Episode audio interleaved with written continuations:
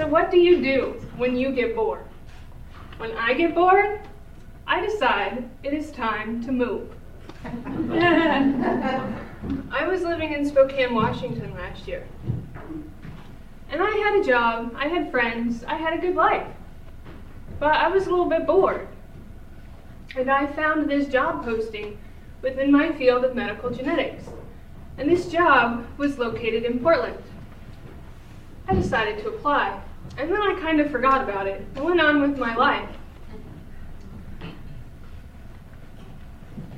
Now, I had been to Portland a couple times. I had run the marathon twice. I kind of liked it here. It's very pretty. And hey, you guys have public transit? I do not have to drive my car. This is great. So yeah. They called me, and they wanted me to interview. I'm like, all right, I can do that. So I interviewed. And it was not on site, it was over the phone. And I was also expecting this interview to be with the H R people, but it was not. We skipped that step. They interviewed me with the people that run the lab.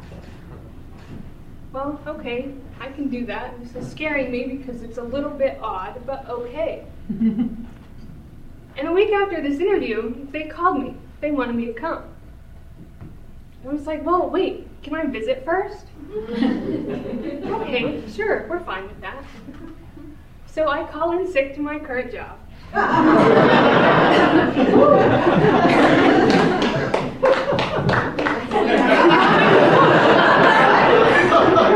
is terrible. You get paid for it. And I drove down to Portland and I toured this lab. And it was not all that stressful for me because they already offered me the job. They can't take it back. They're fine with me. And there were a couple of things that I noticed about the lab and about the city that I thought, can I deal with that? I hadn't had those issues before, and I was like, don't know how I'm going to do. But on my drive back to Spokane, I realized that mostly I was scared. And I thought, if I'm just scared of this, that is a shitty reason to not move. I'm not that type of a person. So I accepted the job. And a month later, I moved to Portland. Now I have moved a handful of times in my life. But each time that I moved, it was for a different university or a research program or something that when I got there, there was already a community of people there. And so my friends were there. I just had to pick them out of these people that were there. And I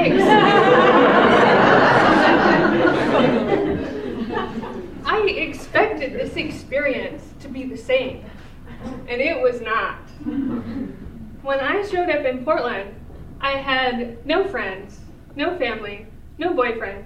I have this job, and I have an apartment that I got sight unseen off of Craigslist. So when I landed here, it was scary. I was alone and very sad. It was very depressing. I didn't even unpack my moving boxes right away. I left a lot of them in my living room, all taped up. I didn't put anything on the walls. I just had this feeling like I cannot stay here. I don't know how this is going to work. I also fully expected to be fired from said job. There was one day where I showed up and I told my supervisor, I cannot do this today. I cannot deal with these people. I am leaving. And I walked out that door.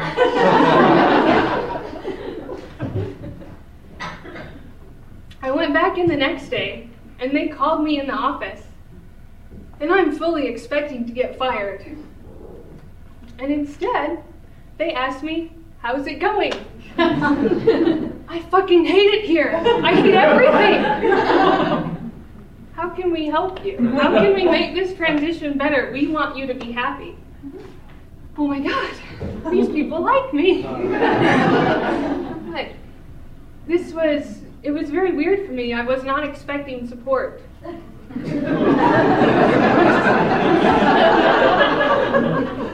Like I said, this was a very trying time. I still have moving boxes in my apartment. They're not unpacked. There's white walls. There's white everything. I was not in a good frame of mind. To let you know the frame of mind I was in, I thought it would be a great idea to pack up my guitar and whatever clothes I could fit in my car and just drive south until my money ran out. Now everybody I know is north, so why I wanted to go south, I don't know. And also, I am a scientist. I believe in facts. I believe in things that you can prove. I, I consulted a psychic.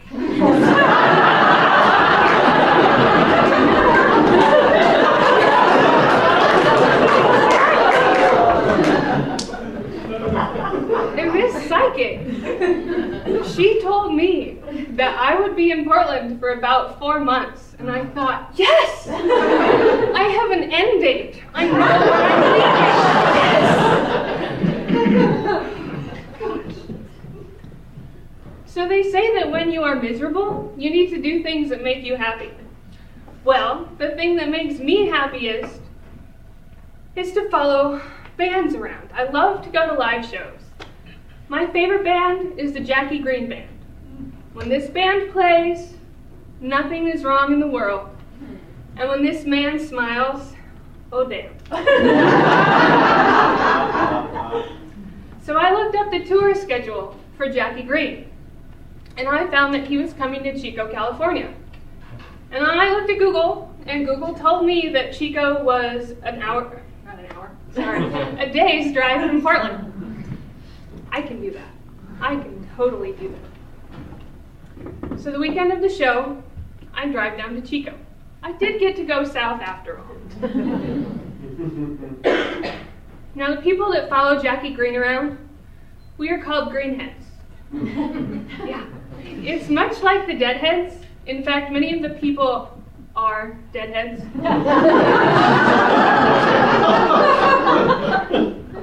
It is that community of people that, because you know who this band is, you are accepted.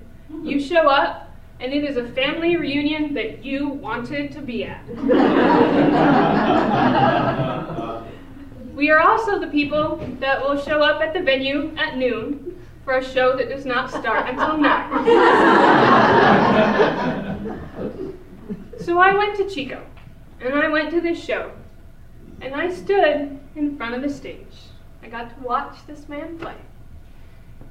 And I danced all night like no one was watching. And I had a damn good time. Yeah. And I met people at this show.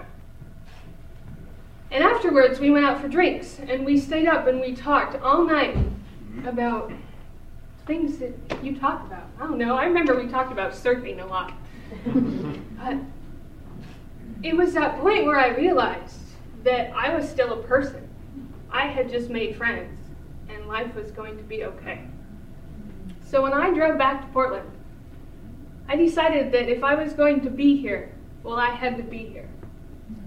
So when I arrived back at my apartment, I unpacked my moving boxes. I put things on my wall. I made sure to pencil in a couple more Jackie Greene shows. And I signed up for the next thing that scared me. Urban Tellers.